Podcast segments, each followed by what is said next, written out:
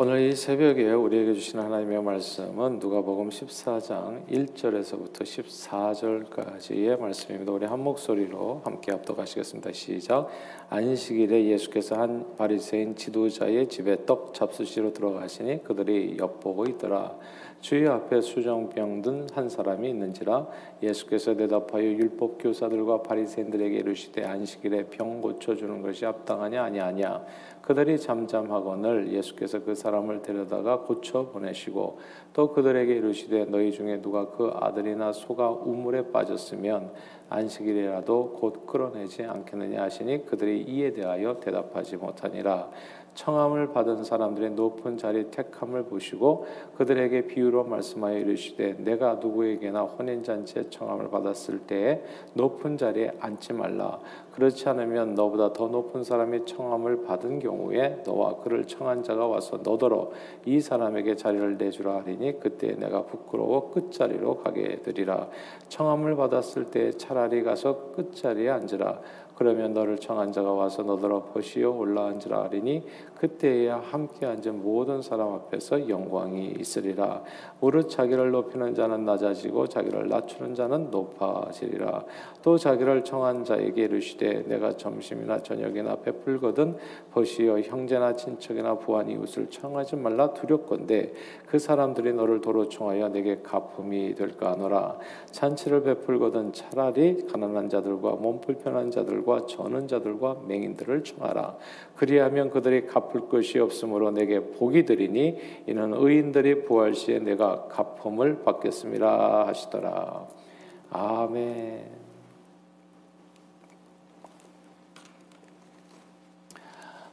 작년 11월이었는가요? 조금 이렇게 부러운 남들이 좀 부러워할 만한 기사가 실렸는데. 삼성전자 주식을 20년 동안 이제 사모은 분의 그 기사가 이제 신문에 실렸어요. 젊은 시절 하루 15시간 이상씩 택시 운전을 하면서 가족을 부양해야 했던 어렵게 살았던 그런 가장이셨는데 그분은 어떤 유혹에도 흔들리지 않고 어렵게 살면서도 돈을 좀 이렇게 모아가지고 삼성전자 주식만 아주 집중 매입하셨다고 하더라고요. 그런데 그게 이제 오늘날 현재 수십억 원대의 이제 자산가가 되게 하는 이유가 되었던 겁니다. 이분은 택시 운전을 하면서 반지하 월세방을 전전하며 어렵게 생활하셨는데 현실 극복 방안으로서 주식 투자를 시작하셨습니다. 그리고 오직 삼성전자 딱 하나 그 주식만을 매입하셨는데 매입 당시에 2,000원 하던 주식이 현재는 6만 원이 넘어서요 거의 30배 이상 오르는 바람에 은퇴할 때쯤 되니까 자연히 20년 만에 수십억 원대의 자산가가 된 겁니다. 근데 이런 일들이 종종 벌어져요. 지난 1월에는 테슬라 주식으로 100만 장자가 된 30대 미국 남성에 대한 이야기가 또 신문에 실렸습니다. 아마존에서 엔지니어로 일하는 이 제이슨이라고 하는 청년은 지난 2013년 당시 주당 8달러가 안 됐었어요. 7.5달러 하는 이 테슬라 주식을 사 모았는데 현재 그 주식이 한 주당 얼마인 줄 아세요? 이런 경우는 한 세계 나오기가 참 힘들다고 하더라고요. 그러니까 이렇게 엄청나게 이제 이렇게 주가가 오르는 경우는 8달러가 안 되는데 지금 800달러 이상 된 거예요. 그러니까 이게 100배 이상이 오르는 바람에 100배가 된 거예요, 재산이. 그래서 한국 돈으로 131억 부자가 된 겁니다. 그러니까 투자 그때 1억을 했는데 지금 100억이 넘은 거예요. 삼성전자에 투자한 택시기사나 테슬라에 투자한 제이슨이나 모두 투자처를 제대로 잘 골라서 인생 대박을 맞게 됐는데 사실 누구나 다 이렇게 주식 성공 시대를 열어가는 것은 아닙니다. 주식 투자처를 잘못 선택하면 한순간에 모든 재산을 다 잃을 수도 있죠. 그러니까 주식은 이렇게 투기하듯이 하는 게 아니죠, 사실은. 이제 이런 방법들은 가끔씩 벌어지는 일이고, 이런 것만 로또와 같다고 볼 수 있어요. 그렇다고 로또를 하십시오, 이건 말이 안 되는 얘기죠. 그러니까 참 운이 좋았다, 참 부럽다라는 얘기는 될 수 있을지 모르지만 누구나 다 이런 식으로 인생을 설계하기는 어렵습니다. 왜냐하면 주식 투자처를 한번 잘못 선택해서 이렇게 올인을 해버리게 되면 정말 모든 재산을 다 잃을 수도 있는 거거든요. 망하는 투자처를 고르게 되면 미래에 대박이 아니라 쪽박 차게 되고 가지고 있었던 모든 것도 다 잃어버릴 수도 있습니다. 그러나 주식 투자는요, 투자처를 잘 골라서 제대로만 투자하게 된다면 오늘보다 나은 희망찬 내일을 맞이할 수 있게 되어지죠. 그리고 투자는 이 땅에서의 투자도 있지만 사실 영혼을 위한 투자가 있습니다. 오늘 제가 정말 말씀을 나누고 싶은 것은 이거예요. 이 땅에서도 이제 주식 투자가 있잖아요. 은퇴연금이라는 것도 사실 알고 보면 이게 투자죠. 그러니까 분산 투자를 하는 거죠.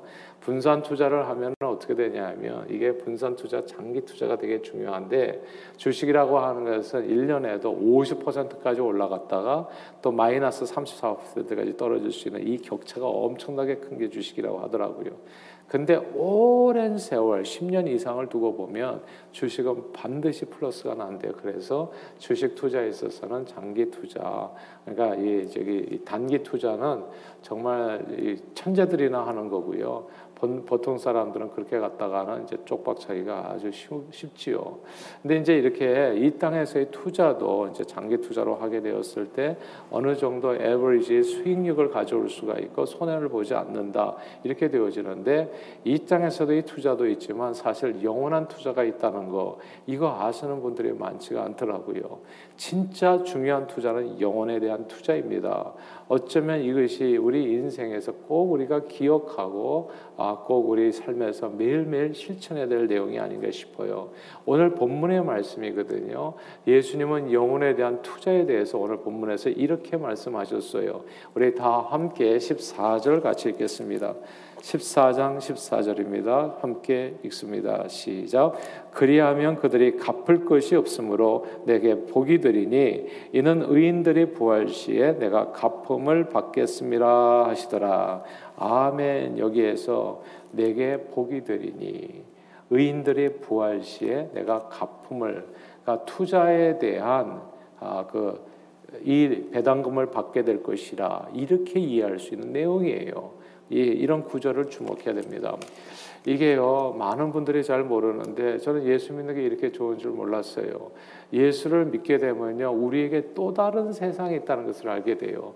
이게 예수 믿는 사람과 예수 믿지 않은 사람이 어떻게 본다면 결정적인 차이일 수 있어요. 예수 믿지 않는 사람은 이 땅의 삶이 전부예요. 이게 우리 눈에 보이는 나이아가라 폭포, 그랜드 캐년이 전부라고요. 빅토리아 폭포, 저 아마존 강에 또 이렇게 이구아나 폭포인가요?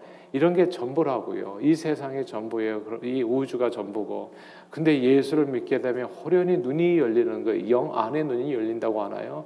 그래서 새로운 세상이 보이는 겁니다. 아주 중요한 사실인데, 몸이 다시 사는 것과 영원히 사는 것을 믿사옵나이다. 이게 새로운 세상이에요.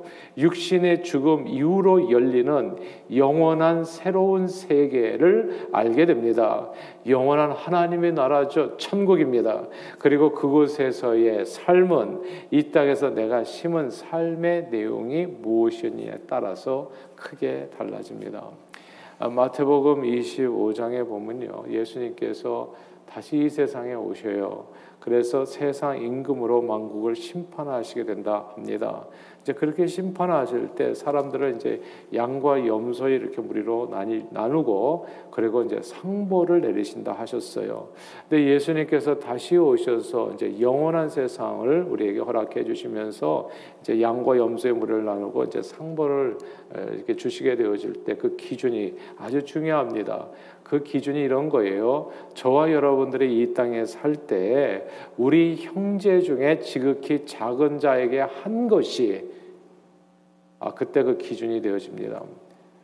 우리 중 갚을 것이 없는 지극히 작은 자들, 헐벗고 굶주리고 병들고 옥에 갇히고 나그네 된 자들, 오늘 본문 말씀을 빌어서 설명하자면 내가 베푼 호의에 대해서 하나도 갚을 수 없는, 갚을 것이 없는 연약한 사람들을 돌보았는지가 심판의 기준이 되어집니다. 헐벗었을 때, 내가 굶주렸을 때 너희가 먹을 것을 줬고, 옷을 줬고, 옥에 갇혔을 때 돌아보았고, 병들었을 때 찾아와 보았다. 이제 이거거든요. 이게 기준이라고요.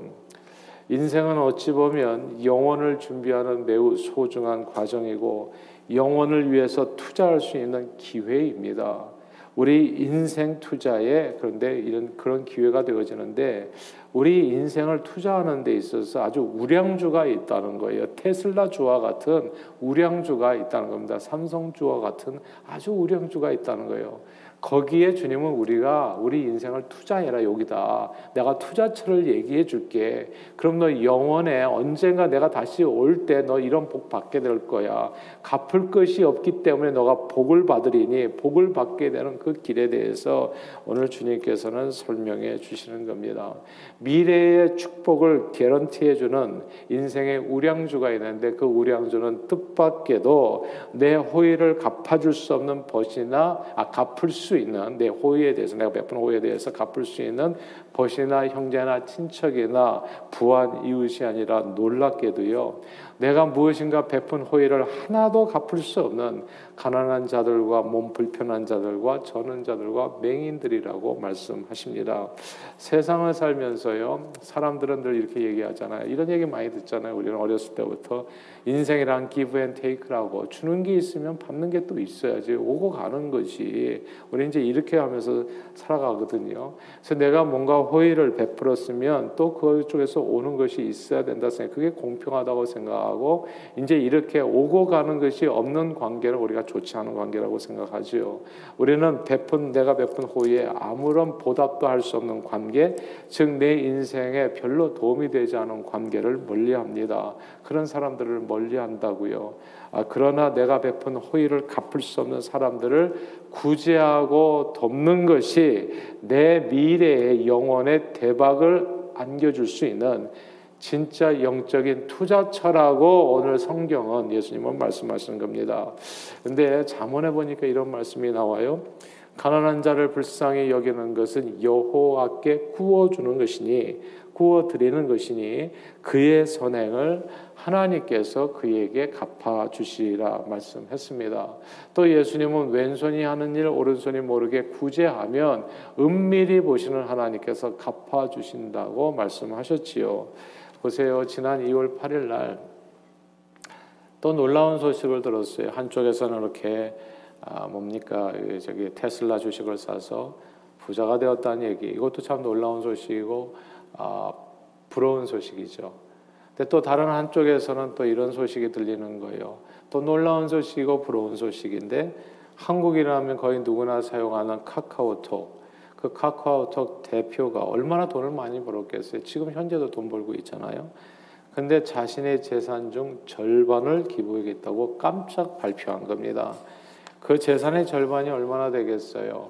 수억을 해도, 3억을 했다, 10억을 했다, 50억을 했다, 100억을 했다. 이거 깜짝깜짝 놀랄 만한 숫자들이죠.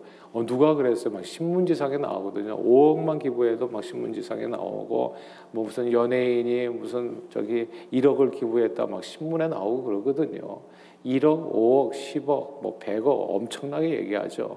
근데 이분의 기부 액수가 5조거든요. 5조, 한국 돈으로. 엄청난 기부요. 정말 감사한 일입니다. 부러운 일이죠. 그러나 저는 그분이, 어떤 분은 와, 저 정말 손실이 크다 생각할 수 있겠지만, 오늘 본문에 비춰보면 정말 지혜로운 결정이죠. 현명한 결정. 저는 그분이 매우 지혜로운 분이라고 생각해요. 사실 돈이 부족할 때는 돈 하고 삽니다. 돈이 없을 때 10억 정도 있어도 돈 하고 사나요? 100억 있어도 돈 하고 사나요? 그러나 100억 이상의 돈이 있으면 돈은 그냥 숫자에 불과해지죠. 숫자. 근데 그 많은 돈을 다 내 입안에 털어넣으면 사람은 죽어요.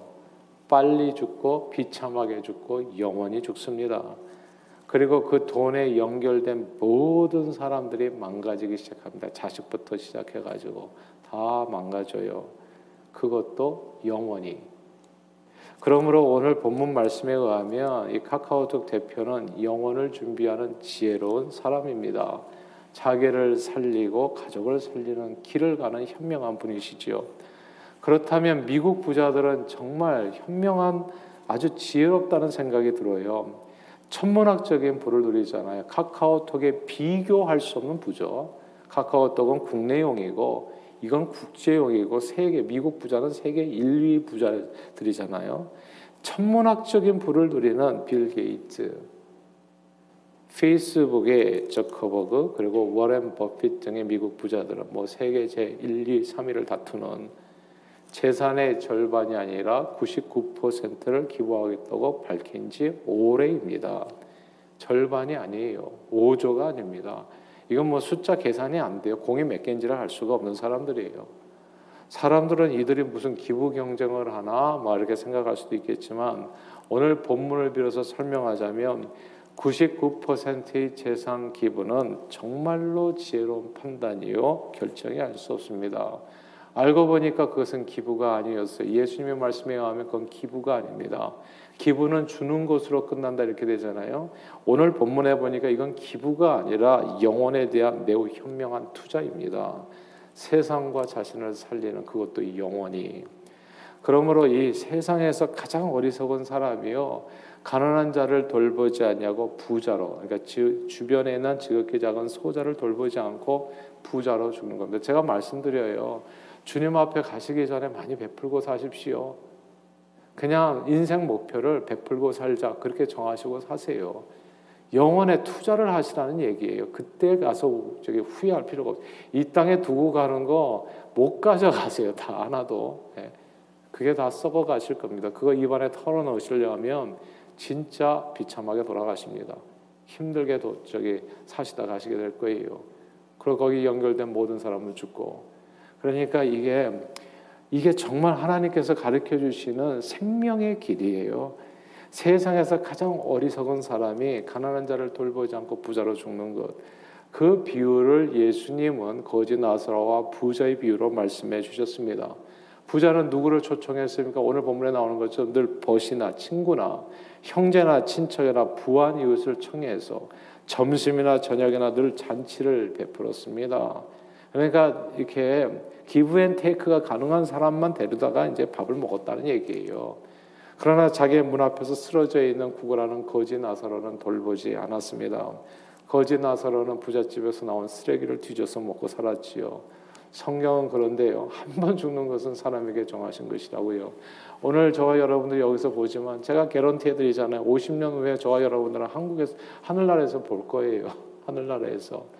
이 말씀을 오늘 들었던 것을 꼭 기억하십시오. 50년도 안 걸릴 수도 있어요. 곧 우리는 다 주님 앞에 서게 될 겁니다. 그날에 가게 되면 오늘 이 메시지가 얼마나 중요한 메시지였는지를 다시 한번 온몸으로 아시게 될 겁니다. 그런 거예요. 이 부자와 나사로가 한 번 죽는 것은 사람에게 정하신 것이고, 그 후에는 심판이 있다고요. 다 죽게 되지요. 근데 그 후에 삶이 완전히 달라집니다. 이 땅에서 자기 자신만을 위해서 살았던 부자, 항상 친구나 기브앤테이크가 가난한 사람들만 데려다가 밥 먹었던 이 부자는 그냥 영벌에 처해지게 됩니다. 그가 얼마나 지옥불에서 고통하면서 후회했겠습니까? 그러므로 내 문 앞에 누워있는, 내 눈에 보이는 어떤 거지는 어떤 의미에서는 내게 영혼을 위한 투자처일 수도 있다는 거. 이게 투자처일 수 있다는 겁니다. 저는 우리 아이들하고 같이 컴패션 사역을 하면서 좀 쉽지는 않아요. 그게 뭐 누가 쉽겠습니까, 이 세상에. 근데 이게 언젠가 이 투자 전문가를 만나보니까 그분이 한 얘기가 참 마음에 깊이 남아요. 본인의 커스터머 가운데 진짜 돈 많은 사람들 많대요. 돈은 많은데 이렇게 준비를 못한다는 거예요. 100불도 여유가 없다는 거예요. 돈은 그냥 20만 불, 30만 불, 1년에 뭐 50만 불 그렇게 버는데 어떻게 한 달에 100불도 여유가 없을 수 있냐고요.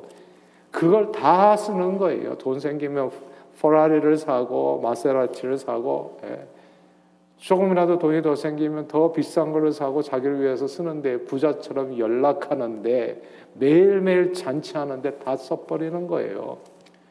근데 100불도 투자하지를 못하는 거예요. 100불도 없는 거예요. 그래서 제가 깨달은 거예요. 그러면서 그분 얘기하신 얘기가 이런 얘기 하더라고요. 가난하다고 투자 못하는 게 아니라고. 자기가 쓰는 것을 어떻게 줄이느냐에 따라 가지고 돈은 남을 수도 있고 안 남을 수도 있다는 얘기를 하더라고요. 아, 제가 보니까 이게 영혼에 대한 투자도 마찬가지라는 생각이 들어요. 사람들이 얘기하잖아요. 컴패션에 저게 2월 21일에 다가오는데 저는 이게 너무 감사해요. 어렵지만은 할 수 있다는 거. 어려운가요, 제가? 예. 다 살 수 있어요. 예. 삶을 줄이면 돼요. 그러니까 저는 이게 사실 이 교회에서도 보면 전기 쓰는 거라든지 이런 거에 제가 굉장히 민감해요, 사실은. 예, 왜냐하면은 이런 데서 줄여야지 누구한테 베풀 수 있거든. 예. 전기료에서 10불, 20불 줄이면은 그걸 누구한테 10불, 20불을 줄 수 있는데 우리 입장에서는 켜놓고서 10불, 20불 아무것도 아닐 수 있지만 누군가에게는 생명일 수 있어, 그게. 예. 컴패션의 자녀들 우리가 도와주는 게 한 달에 42불이잖아요. 42불 전기료를 절약할 수 있으면 42불 도와줄 수 있는 거예요. 근데 부자는 42불로 연락하는데 하루 종일 불 켜놓는데 다 써버린다고요. 그래서 도와줄 게 없어, 아무도. 이제 이런 내용이거든요. 우리가 컴패션 사역을 하면서 하루 1불 정도로 살아가는 극빈아동들을 돌보는 것은 저는 이게 부담이 아니라 생각해요. 다른 것에서 돈을 줄여가지고 어떻게 해서든지 투자를 하는 겁니다. 투자 기회. 저 같은 경우는 밥 먹는 게 별로 없어요. 그러니까 그냥 극도로 줄여요. 김치만 먹으면 돼, 사실은. 뭘 먹을 게 뭐가 있어요, 사실. 예. 아, 그러고 살면 돼요. 근데 또 이렇게 살다 보니까 또 이렇게 서로 유무상통하면서 뭐가 또 생기는 것들이 있어요, 이렇게. 예. 그래서 그냥 이것저것 주워 먹다 보면은 다 채워지게끔 돼 있어요. 어떻게 해서 이제 제 포인트는 뭐냐 하면 줄여가지고 사치하는 게 아니라 이렇게 뭐 쓸데없이 쓰는데 줄여가지고 진짜 영혼에 대한 투자를 얘기하는 거예요. 가난한 자에게 투자하는 거. 그러니까 영혼을 위한 투자 기회입니다. 하나이라도 더 손을 붙잡아 줄 수 있다면 그게 진짜 오늘 얘기하는 얘기 아니에요. 갚을 것이 없잖아요. 컴패션의 아이가 저한테 와가지고 언제 무슨 갚겠습니까? 나를 이렇게 키워줘서 감사합니다 하고 뭐 이렇게 이게 무슨 투자한 대가입니다 하고 100만 불 주겠어요? 1000만 불을 주겠어요? 누가 바라겠습니까, 그것을? 예. 다 나눠주는 거지만 그러나 이것은 하나님 앞에서 받을 일이 되어진다. 만나와 매출하기 이복여 사역하잖아요. 저도 여러 번 갖다 놨는데 하여튼 이런 것도 마찬가지예요. 남은 것이 있으면 갖다 놓는 거예요, 그냥. 그리고 나누는 거라고요. 그거 다 가지고 내가 천국을 못 갈 거예요, 어차피. 가져가지도 못할 것에 대해서 욕심 부리는 게 얼마나 어리석은 부자의 마음이냐고요. 그러니까 나누는 겁니다. 그럼 누군가 쓰면 행복한 거잖아요, 그게. 이런 게 투자라는 겁니다. 병든 자를 위해서 진짜 열심을 다해서 기도해 주는 겁니다. 오늘도 우리가 기도하지만 저는 매일 아침마다 기도하거든요. 병든 자를 위해서 위로해 주고 누가 저기 어렵다 그러면 찾아가 주고 바로 뛰어가서 이게 천국에 대한 투자라고요. 이 땅에서 테슬라 그래가지고 진짜 100배가 올랐다고 좋아하는 게 그게 좋아할 게 그게 부러운 게 아니에요. 저는 진짜 부러운 것은 영혼에 투자하는 사람들입니다. 그것은 진짜 나중에 받을 때는 이 땅에서 131억이 1도 부러워하지 않은 하늘나라의 부러움이 있는 거거든요, 우리에게. 병든 자를 위해서 기도해주고 옥에 갇힌 자와 장애인을 돌보고 고통받는 자들을 위로해주는 행동도 마찬가지입니다. 누가 우리 가운데 상을 당했다거나 정말 이렇게 슬퍼하는 사람도 있으면 제일 먼저 카톡도 좀 보내주시고요. 제일 먼저 함께 해주세요. 미루지 마시고. 그게 천국에 대해서 투자하는 그 방법이라고. 그냥 누군가 편안한 사람하고 만나가지고 아 이제 무슨 여행 가야지 이런 것만 생각하고 거기다 삶을 다 들이지 마시고 정말 여러분들의 주는 것에 있어서 갚을 것이 없는 사람에게 항상 나누는 저와 여러분들이 다 되시기를 바래. 그것이 투자이기 때문에 슬픈 자, 외로운 자, 괴로운 자, 불편한 자를 위해서 함께 기도해 주는 것도 전도 선교와 함께 영혼을 위한 현명한 투자가 되었습니다. 저는 저와 여러분들이 오늘도 좋지만요 내일은 더 좋은 삶을 누리기를 바라고 영원히 이 땅에서의 삶도 복되지만 내 생에서의 삶은 더욱 복되기를 소원합니다. 영원히. 그 길은 오늘 본문에 있어요. 그들이 갚을 것이 없어서 네가 복이 될 것이라. 그들이 갚을 것이 없기 때문에 네가 복이 될 것이다. 이 세상에서는 이렇게 얘기하지 않아요. 준 대로 돈을 받아야지. 근데 갚을 것이 없으니까 네가 복이 되리라. 우리가 베푼 호의를 갚을 것이 없는 분들이 바로 우리 인생의 가장 좋은 투자처인 겁니다. 저는 옛날에 제가 미국에 왔을 때요, 미국 사업하는 분들, 그러니까 스몰 비즈니스죠, 뭐 세탁소랄지 또 그로서리 스토어랄지. 근데 이민자들에게, 우리들에게 가끔씩 그 가게 주인들이 권리금 하나도 안 받고 가게를 넘겨주는 경우가 있었어요. 그 안에 인벤토리까지 다. 저는 그렇게 넘겨주는 사람을 봤을 때, 와, 진짜 좋은 사람들이다. 근데 제가 볼 때 지금은요, 좋은 사람이 아니라 좋은 사람 이상이죠. 지혜로운 사람들입니다. 이민자들 진짜 100불, 200불 가지고 미국에 와가지고 가난하게 살아가는 사람들이거든요.